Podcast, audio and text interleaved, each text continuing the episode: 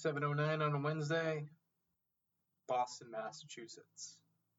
Guys, I got some news, some terrible news. We got a huge problem. I feel like we could do a podcast and it would be a million times better than whatever that drivel was we were listening to. the hell is a podcast? Listeners, it's your editor Ross, just popping in to let you know that I was experiencing some technical difficulties during the recording of this. So if I sound strange or there's a couple of internet breakups during the interview, that's why. But don't let that slow you down or steer you away. This is a really fun, engaging interview with someone with a lot of interesting stories related to comedy, and it goes beyond It's Always Sunny. So enjoy the episode. What is that? The future of radio, you jabronis. Hey yo, and welcome to the Always Sunny cast. This is usually the show where we watch Always Sunny one episode at a time, scene by scene, just to get to the heart of what makes it so gosh darn funny. But today is a bonus episode. And I'm your I'm your co-host Eric, by the way. And I'm the co-host Ross, by the way. I almost forgot to say it. yeah, we don't know what we're doing. We kind of winging it. This is a loose episode. This is extra. yeah, this Yeah. is loose. We do what we want. Uh, Ross, we got the very uh, great privilege to talk to Bill Chott, who played Gary Dee's next door neighbor in uh, Mac is a serial killer. Yeah, that's right. Um, that was uh, pretty exciting. We got to talk a lot more about improv than we did the specific episode, but I think we had fun. Yeah, definitely. Yeah, it was interesting to learn some of the Always Sunny stuff, the ins and outs, uh, family friendly set and stuff like that. It's interesting. Yeah, I mean, there's not too many people in the world that can say they got attacked by Danny DeVito with a chainsaw. So to get to, talk to one of Hey, them is that's a that's a tease for our that's a tease for our upcoming interview. And uh, but but before we uh before we uh, plug that in, Ross and I just want to talk a little up top, give some shout outs. We know our, our season finale just happened, and uh, we thought with this bonus episode we'd give some uh, some long overdue shout outs. yeah, some listeners that kind of jumped on board this season that kind of like reached out, and um, I just want to give a shout out to Tony, Sue, Christine, Melanie, Kildegard. I don't know if that's his real name. Okay. Kildegard. I, I Kildegard. he killed. The guy Kildegard. I mean, He's from Denmark. okay, that makes sense. Something's rotten there. Yeah, I'm gonna give a friend uh, shout out to our friend uh, Emma as well for always uh, for sticking with us. And there's a guy on uh, face uh, on our Facebook group. You know how we have we have a Facebook group. I didn't even know that. And I know I kind of neglect it, and every once in a while, like I ch- check it out. yeah, I don't have a Facebook. I don't really. I don't. I don't f with Facebook, so I don't. I don't know. Yeah, Well, you have a you have a pseudo. I have a Facebook. fake. I have a fake Facebook that I use only to communicate with our improv team through through Facebook Messenger. But That's right. but I don't actually. I, I wouldn't know how to work one if I was in front of it though. Yeah. Somehow this guy found us on um, fa- uh, the Facebook. Uh, if if you're listening, his name is P P E on Facebook. Okay. You know, follow us on Instagram. It's probably uh, going to be a better experience for you if you follow us on Instagram. Yeah. Why don't you just put up on that face? Why don't you just put up on that Facebook Follow thing to say Instagram don't even interact with us here? Yeah. yeah. Redirect your attention to Instagram and or email. It's really the only Yeah. way to get in touch with us. But yeah, I just want to give a shout out to some of those listeners. They're always pretty vocal with us and interacting. Yeah. Nice.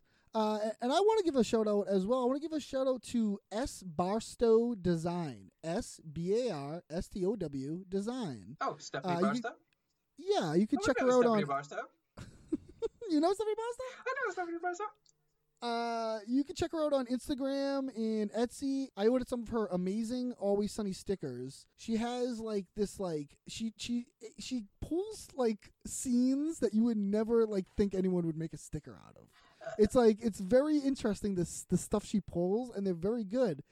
And I ordered a couple of them, and she was so nice and threw in like a ton more. She gave me like just like a bunch of them. Uh, Did she know? Do you think she knew? Like, I, I'm not sure. I don't know. I, I don't know. I'm not sure if she uh, listens or not, but everyone should go check that out and definitely pick up some of her stickers. They're high quality and they're huge and they're they're very very good. Yeah, And Rush, you're not getting any of them. They're all for me. So just That's fine. That's fine. No, that's that's okay. I've been eyeing them for a while, and I usually do shout them out on the Instagram a lot. Uh, Yeah. but I think Yeah, they she finally made stuff. one that you could not resist. Which right, was the, the the Frank's Little Beauties. Beauties. I had to get that. Yeah, I have to put that on my mic case. Yeah, that, I was like, that is. perfect. I got that. I got the Hugh Honey and Vic Vinegar. I got a bunch Mhm. of them. They were all. they're, they're very good. So yeah, shout out to her for sure. And we've showed him out like a million times, but Noyce, Andrew Lopez, friends yeah, of this Noyce pod. And Andrew Lopez, friends of the Def- uh, pod. They Andrew actually sent us a, a, a handful more that I showed you. Um, yeah, th- yeah, very cool. Yeah. Fia- Awesome fiance designs. Katie, fiance Katie's excited about the Frank Baby Yoda. She's called it. She's not allowing me to have it. So yeah, very It- cool. yeah, it's he has a. he- it's already set very aside. cool. Yeah, very cool. You can check out Andrew Lopez. Uh, it's I underscore Drew D R E W underscore Lopez on Instagram. And doesn't he have a podcast you were telling That's right. He has a podcast called You Break It Pod. So check that out. Yeah, they talk about anything and everything over there. Oh, nice. Yeah, It's kind of like a hodgepodge pod. yeah. A hodgepodge pod. hodgepodge yeah, pod, sure. A hodgepodge pod. That's cool. That's fun. Uh, and also I like give uh, give a shout out to Bad Monster Toys, loyal uh, friend of the pod. loyal friend. Bad Monster Toys. Go there. Did you see? Have you checked out his stuff lately? He's got. No, but my actually I have. Yeah, I, that was a lie. I, I said no because I wanted to talk more about Bad Monster Toys. Uh, I did see uh, an, an arrangement. Yeah. And I have decided that I want to collect one of each main character in like a Oh, fun form. okay, You know what I mean? Like I already have a Dennis. Right. I think it'd be great to have a crazy Patty. Right. So I think that's my next. Yeah.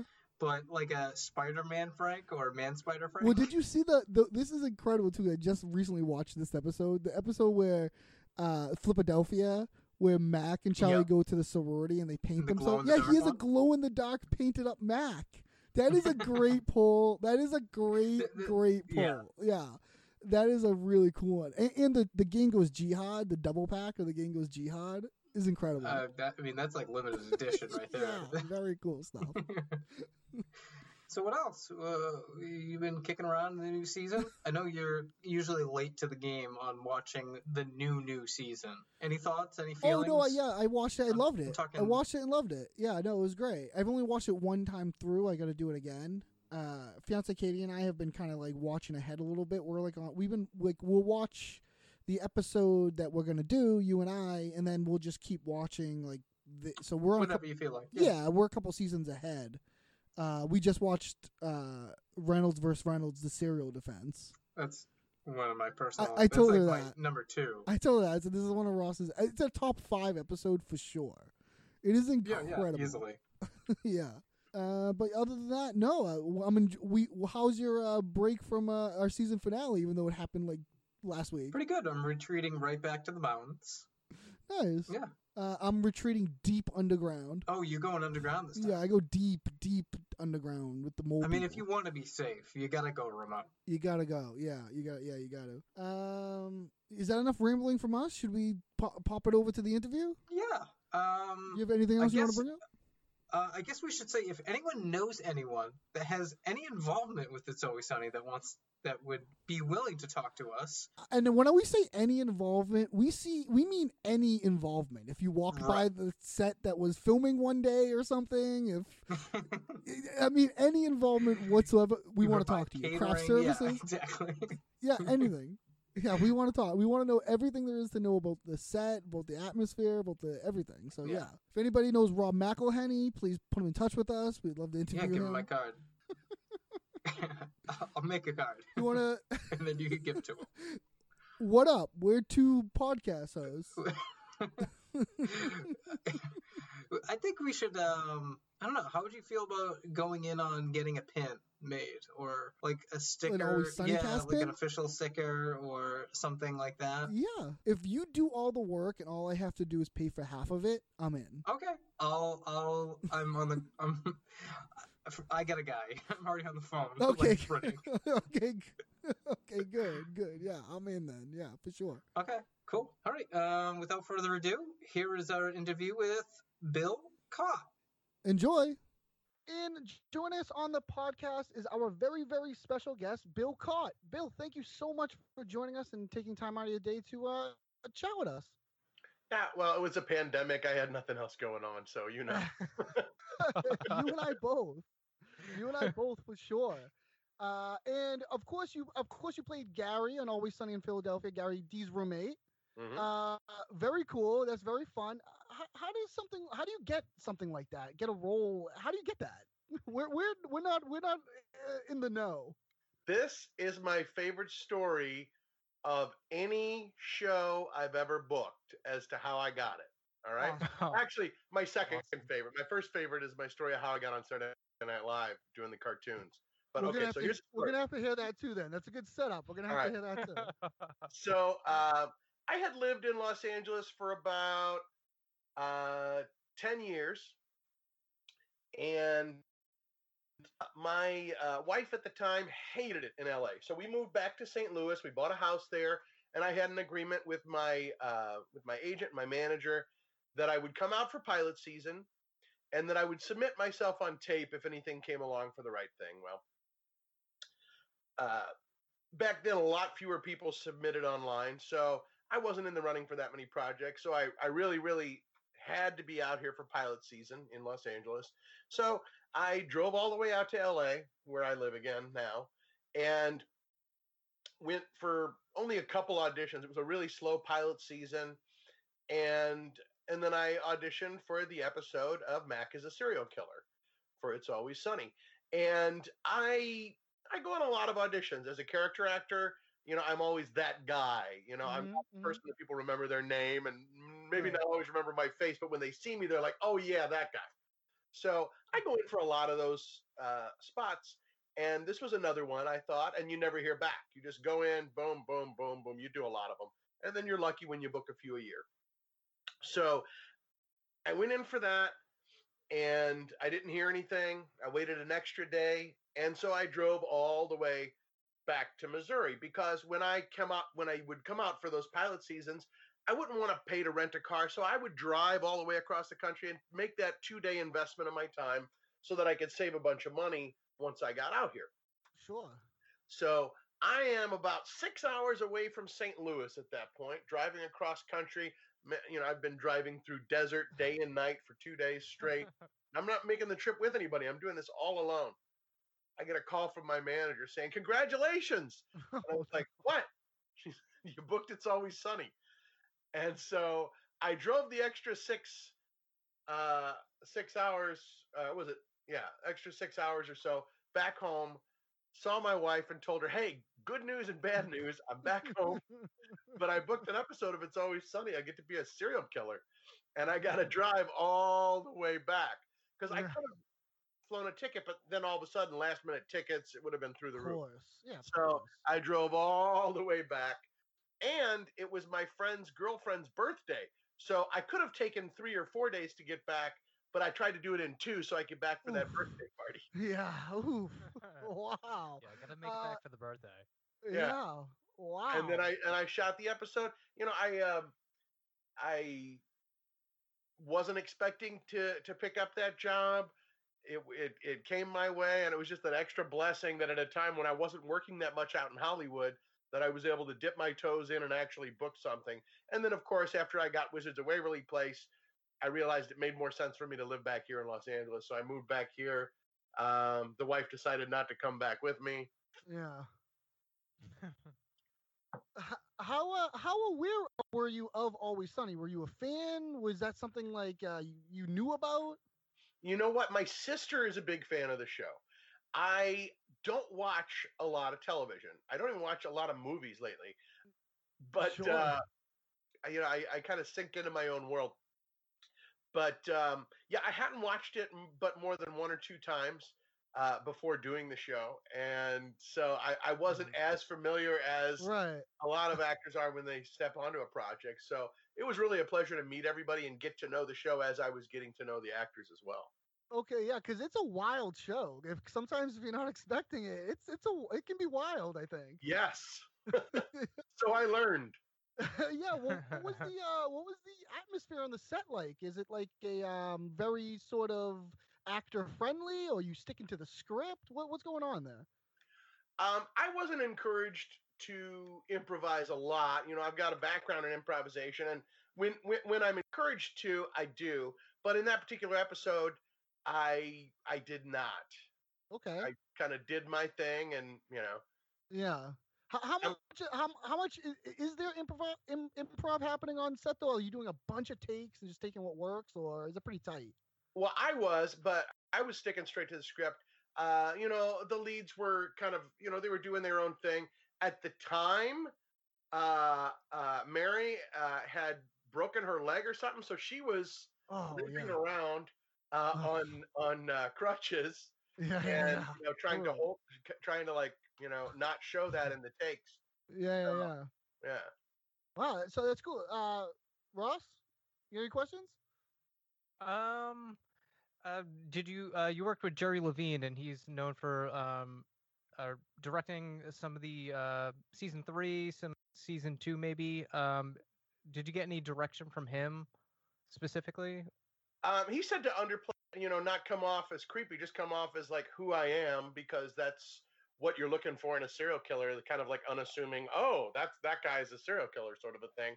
So I couldn't really tip my hat early on, so he wanted me to play it kind of close to the chest. It was great working with him because like I knew him as an actor growing up in the 80s. I had seen him in a lot of, of my favorite films.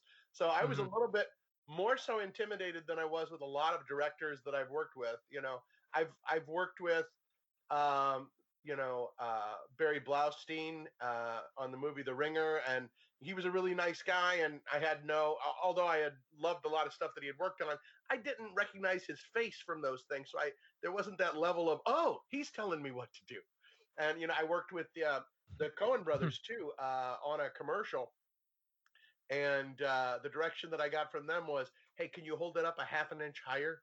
You know, Hey, Crucial.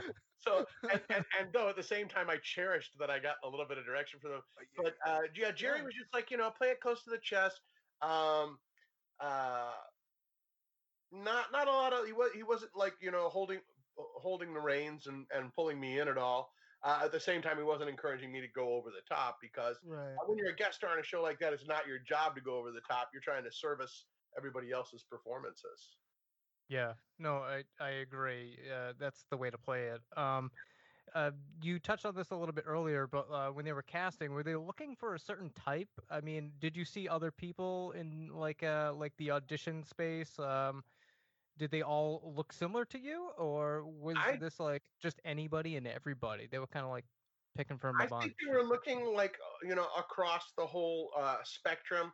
I remember there was like uh, a definitely a more handsome guy than I was, an African American actor, um, and I, I think we were we were the only two in the office at the time when I read for the role.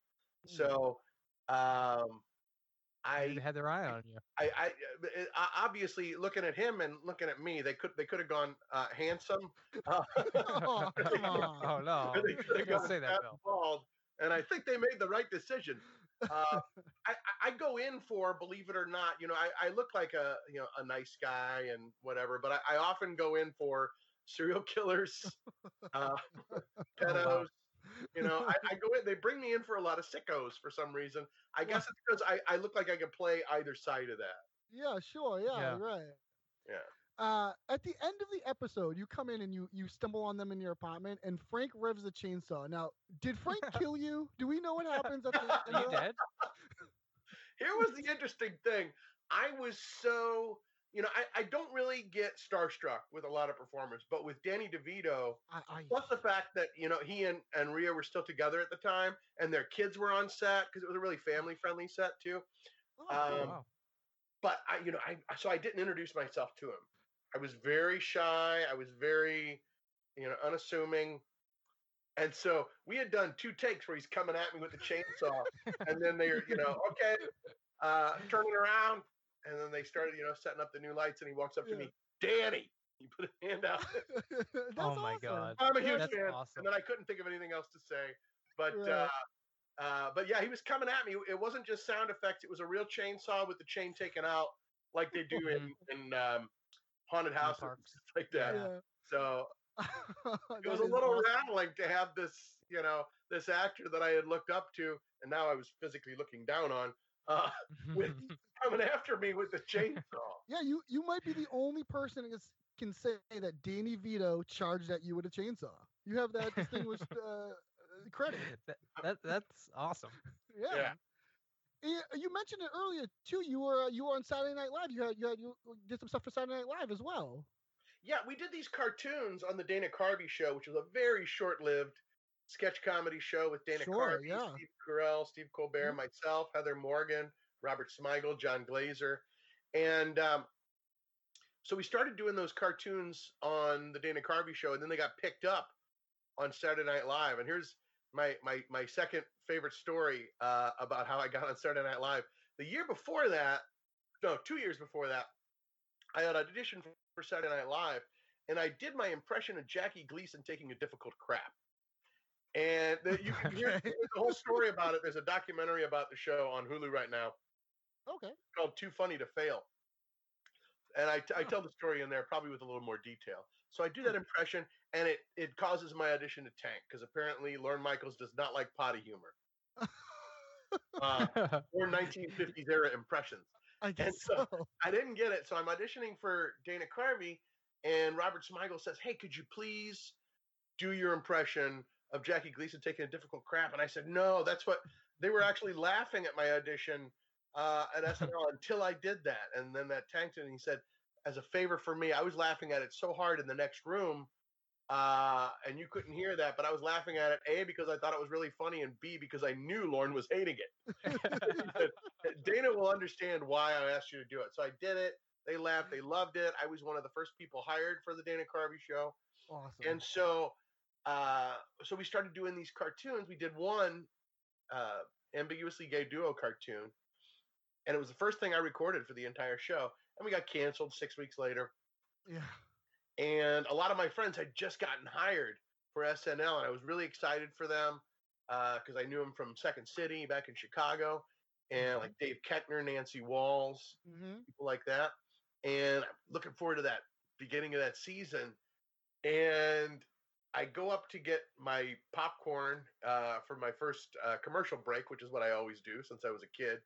And then I hear my own voice. It's the ambiguously gay duo, and I'm like, Oh, Oh, yeah. I just made Saturday Night. Live. They didn't That's tell so us awesome. about it. They didn't tell us it was being used. They didn't ask for new contracts or anything.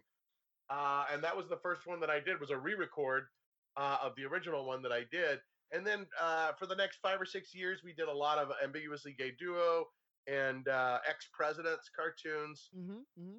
uh, with uh, Colbert and Carell as well, which was great because I, I I did Second City in Chicago, and uh, Stephen Colbert was my first improv teacher. Wow. These were the guys that I learned from, and I was able to work with them. Wow. that was- Yeah. that was an That's so amazing awesome. treasure. Yeah, early in my career. Well, since you brought it up already, Ross and I are also improvisers. We improv we improvise here in Boston. Uh, our That's typical right. theater is Improv Boston, but we do wherever. Uh-huh. Um, we've been doing it for a few years now. Um, so let's talk. Let's talk improv then. Let's talk Let's improv a little Yeah, bit. let's, let's do it. Uh, Uh, would it be cool if we did like um? uh, There's a way we like to like kind of like talk about um, on that is in the show and uh, bring up improv terms to kind of like give a context of what's happening, like in a comedic sense. yeah, So when we we're do break, yeah, some terms. when we're breaking down the show, we like to break it down in terms of how an improv scene should look and like the things you should do in improv scenes where like because the show is very game heavy. It's very like it, it, it look like a perfect improv set looks like a looks like a scene of Always Sunny. So it's sort of like Hmm. we kind of break down through that that lens, and Mhm. we're always struggling with terms. we're always struggling with how to like explain things. Mhm. Uh, yeah. yeah, we always try to like uh, define for the for our listeners, like just to give them a little bit of info, but we always butcher the definition. Uh, I was, yeah, to a degree that is embarrassing on our part. Um, it shouldn't be. Uh, Improv's all about the mistakes, right? That's true. I That is guess you're right. true. all right, then we're doing is a- better than we thought. so keep on making mistakes. Yeah. If you can give us um maybe uh, a better definition for some of the words that we've used on the show, um, b- beginning probably with game. Uh, with game, now here's the thing.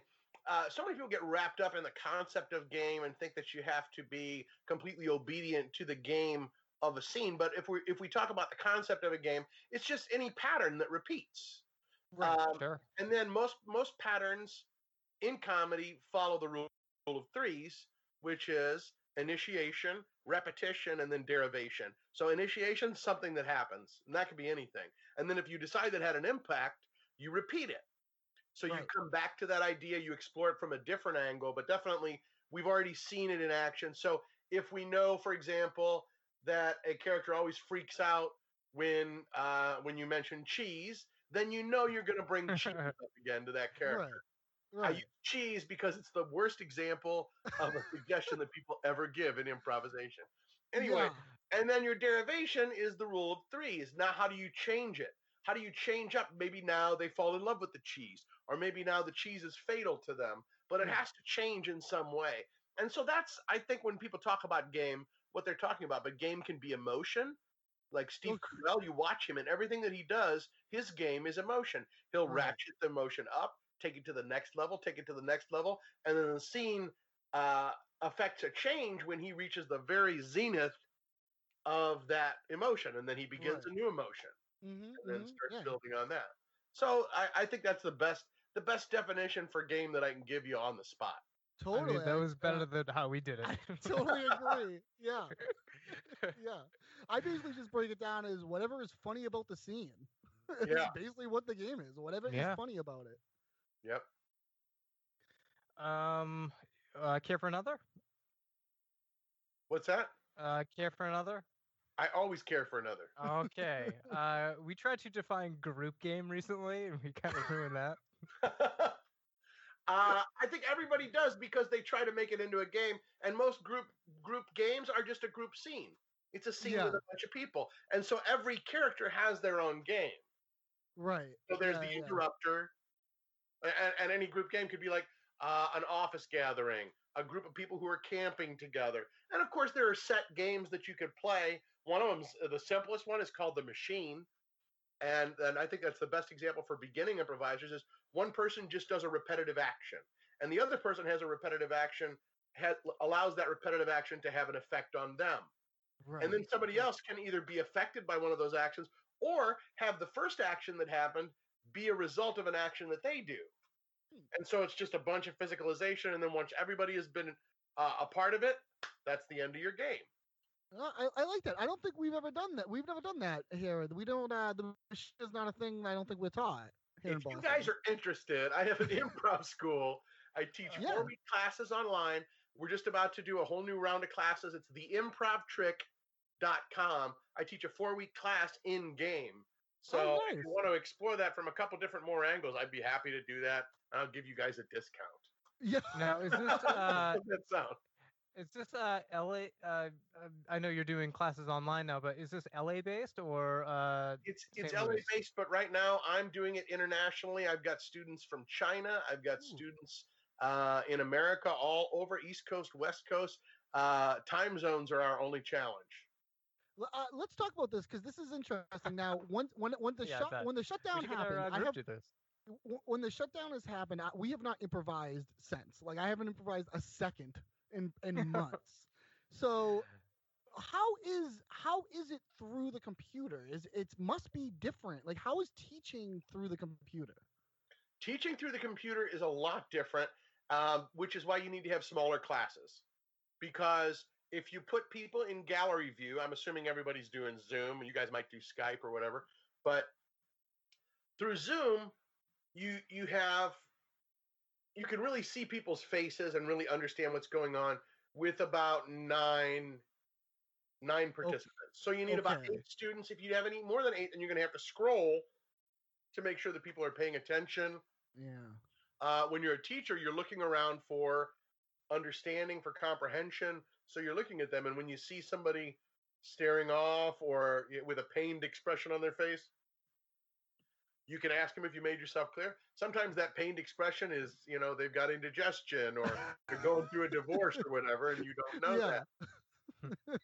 yeah. So, so it, you need- Well, definitely hopefully need to not. have smaller sizes. You you you've got a technological challenge because there's a lag. So there's some th- some exercises that you can't do. One of my favorite beginning exercises is word at a time story. But Mhm. there's such a problem with the lag that there's that hesitation that if I was calling it out in a class, I would say, okay, now there's a little bit of doubt. Let's talk about why that doubt is existing. right. But when it's online, I'm not sure whether that's doubt or whether that's their connection. Right, So yeah. so you just have to have a little, a little bit more conversations about that. You with the blessing is, at least the way I teach it, I tell people to turn their mics off unless they're a participant in the scene. Okay, yeah. Mhm. And Yeah. so the blessing is people are not playing to the laughs. You're Oh, talking earlier right. about the game. Sometimes people become obedient to the game because they see that it's producing laughs. And Yeah. that might take you out of the moment and take you out of what the scene is really about, what the wants of the other character is versus your game, and your wants versus the other character's game. So it kind of allows you to step apart from game, still be observant of game, but still be a part of the process and stay in the moment. Which too often people, even even with a class of improvisers who should know better, they're playing Yeah. to their audience. Right, Yeah. yeah, yeah. No, that's you're right. interesting. I'm Yeah, guilty of that all the time. I think people are going to be you're, you're going to see a lot of people people who begin improvising via Zoom are going to be tend to be better improvisers in Huh. the future. Yeah, yeah, that is a- that is a I, that I is think you're interesting. right. Yeah. Uh, that's awesome. Yeah, so that's Uh, good. That's good. That Oh, speaking to of keep- uh, keep improv. Oh, go ahead, Ross. Oh, sorry. No, did you have the thing? No. Okay. Uh, I was gonna uh, uh, put up your uh, best award. Uh, you, it seems like you got a uh, best improv coach award from N I N N Y. Yeah, Uh, the can you NE tell us A little bit about that. Yeah, International uh, uh, Improv Association. They started up a, a a network of people back in must have been about I think it was around the time that I moved back to St. Louis around 2006 or so. And um, I just joined it because it was a place to promote classes because I, Yeah, sure, I was looking for new ways to promote classes in a market that wasn't full of actors necessarily. Mm. sure.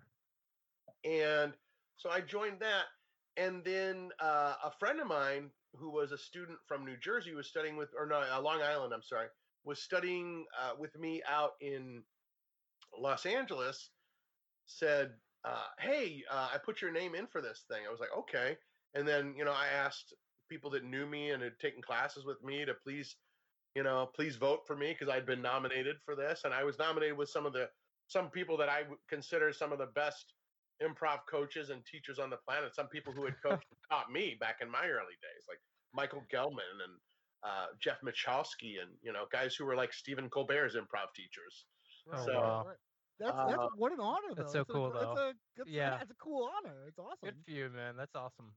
It was. It, it it felt good to get some validation because uh, sometimes when you start your own improv school or do your own classes, you kind of are in a little bubble and you don't know how connected you might be to the rest of the improv world. And I still feel disconnected in some ways um, uh, from like Improv Olympic, which doesn't even exist anymore. Right. I I know. know. R.I.P. Um, yeah. And uh, and like I, I had done like a lot of the early shows uh, at uh, UCB when it started out in New York. That was Mhm. right after I was like basically unemployed from the Dana Carvey show, and all I had was a bank account and an apartment in New York. Yeah. So they would ask me to do sets with them, and I even understudied a couple shows for uh, Matt Walsh when he was out of town. Oh wow, nice. Yeah. UCB, another, another UCB closed too in New York. Another Yeah. RIP. Yeah, Yeah, it's- it's, crazy. it yeah, yeah. Uh, We uh, Ro- yeah, Ross and I were lucky enough to make it out there for the Del Close Marathon. Uh, the last year it was there, but Mhm. then after that, yeah, it's it's gone. It's crazy. I'm, I'm glad we made it before it shut down. Did they, shut down all the, did they shut down all the New York locations? Uh, yeah, yeah. I no, thought it was just one of them because I knew they had one or two, or 2 or I'm- three at one I'm point. pre- I'm pretty sure it's just an LA thing now. Yeah. Oh, and they still still have two spaces out here in Los Angeles. Yeah, yeah. Uh, and I and I would be remiss if I didn't bring up and ask about you being the official Fred Mertz.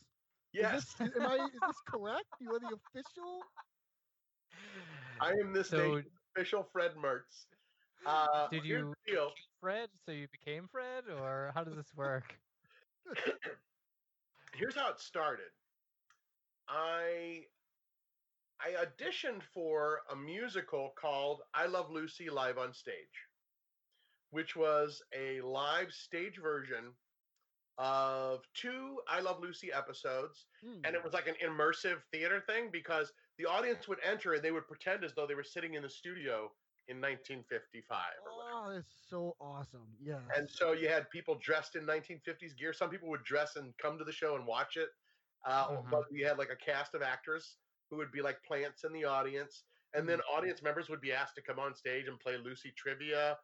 And uh, Mark Tracy played the stage manager and announcer. And that guy has like an encyclopedic knowledge of the 40s and 50s and probably a lot of a lot of other you know mid-century fashions and everything in between there so he would he would totally immerse people and make them feel as if they were in the 50s and refer to them as if they knew all the politicians and other other pop culture references at the time and people would just stand there with their jaws open Very good. and Into the bit. so anyway, uh, I, I got cast as the Fred Mertz in that, and it didn't really take it off, make it off the ground after our first attempt. We did like a a production of it in Las Vegas for backers, and they enjoyed it, but we didn't know where we were going to go with it from there.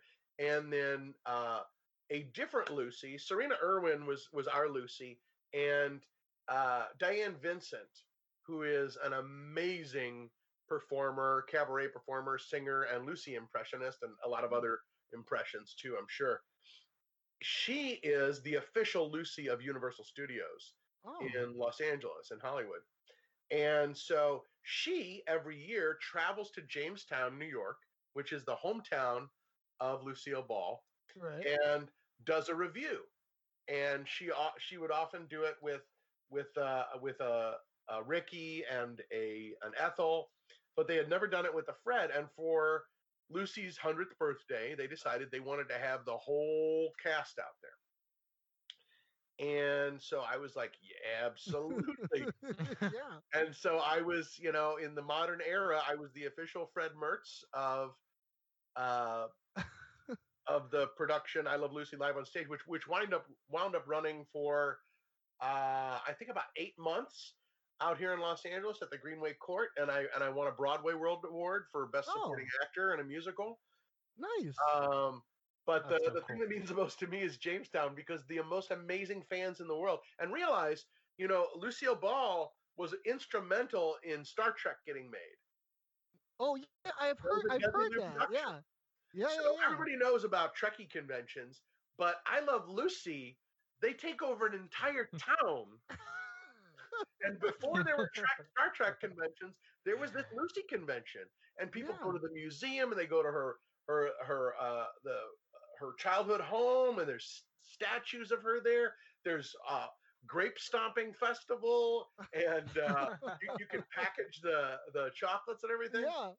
And so you know, you, to to do that festival, you have to have the kind of stamp of approval Yeah. of uh, of uh, uh, Lucie Arnaz, uh, uh, her her daughter, yeah. and uh, we all that whole cast got that official stamp. So I am the official Fred Mertz.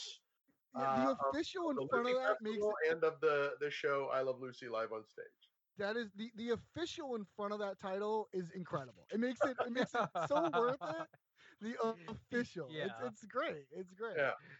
Well, well, Bill, thank you so much for chatting with us. This was so fun and awesome. It was cool. We learned some stuff, talked some improv. Um, what do you get to plug? Let's hear about those classes again. Let's hear about the website, everything. Let's. What do you get to plug? Sure. Uh, we have uh, a website is theimprovtrick.com. Uh, we're also on Facebook and Twitter, so you can connect with us in any of those ways. Okay. And we have classes in for beginners, for absolute beginners. We have cl- uh, one-on-one coaching if people want to take what they're doing already to the next level. Mm-hmm. Uh, I coach teams. We teach uh, comedy writing. Myself and Eric Hoffman, who wrote the book, uh, one of the co-authors of the book "Comedy by the Numbers" at McSweeney's, and he was also one of the uh, one of the writers on Mr. Show. Oh, wow. David. Yeah. So, uh, it's a pleasure to write with him and teach comedy writing with him. So if people want to learn how to write sketch comedy, they can take that class. We have a four week intro class and we have a four week ongoing class for for people who have you know advanced skills or intermediate skills.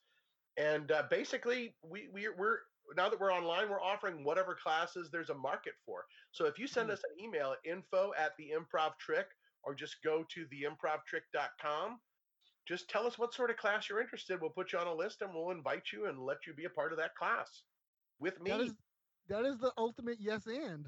You tell Yes us what you want Yeah. and we'll do it. Yeah. Guys, you don't have a reason not to do is it a- anymore. That is very Yeah. cool. That is, that is awesome. Uh, thank and you so classes are cheaper online too because you know um it's just you know Yeah, no Yeah. no reason not to hold as many classes as you want there's no overhead i don't have to rent a space yeah, that's true too. Yeah, wow. Yeah, less red tape. Yeah. Oh, that's awesome. That's that's that's that, that's cool. Thank you so much for joining us. This was really fun. Uh, it was very cool, and uh, we appreciate you taking the time out of your day to do it. i had a blast thanks for asking me Yeah, thanks so much for being here. Really appreciate the stories. you bet thank you Ross, that was a fun time, wasn't it? Dude, that was awesome. The- I can't believe all he that i- agreed to do that. By the way, Yeah, oh, definitely. All that improv talk too. I know uh, we probably lost half of our listeners, but I'm okay with that. Uh, no one has made it this far. uh, I will. Uh, we'll, we'll put a disclaimer in the in the notes Yeah, saying, you know, improv this is a heavy. heavy im- improv heavy towards the end or whatever. But yeah, it, I still think it was pretty cool and fun. yeah, it's always uh, fun to talk to someone that's been there and and has the experience. I think it's cool that even he was starstruck in moments. You know what I mean? Oh man, yeah, of course. With like, uh, director and just seeing Danny DeVito. Danny, like, yeah, the legend Flash. Danny DeVito. yeah, definitely, totally. Yeah, it was cool. So uh, I hope everyone, I hope everyone enjoyed that. Um, if you made it this far to the end, then we're gonna say to you specifically, only the people that have made it this far and are listening right And now. I want all of you to write in and say you've made it this far. oh, I'm gonna get flooded with tens of emails. Tens. You're you're dreaming, bro. that's all. That's a little. that is too many. Yeah, that is too many. But uh, until we return with our next season, we just want to say to everyone a good, Good day day, To, to use.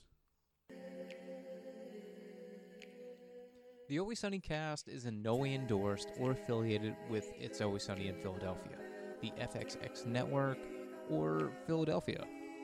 The views and thoughts expressed in this podcast are of Eric Regan and Ross Northrup. If you enjoyed this podcast as much as we enjoy making it, please subscribe, rate, review, and pass it on. If you'd like to reach out, you can email us at alwayssunnycastpod at gmail.com or stay in touch with us by following our Instagram account at the Always Sunnycast Pod. We'll see you next time.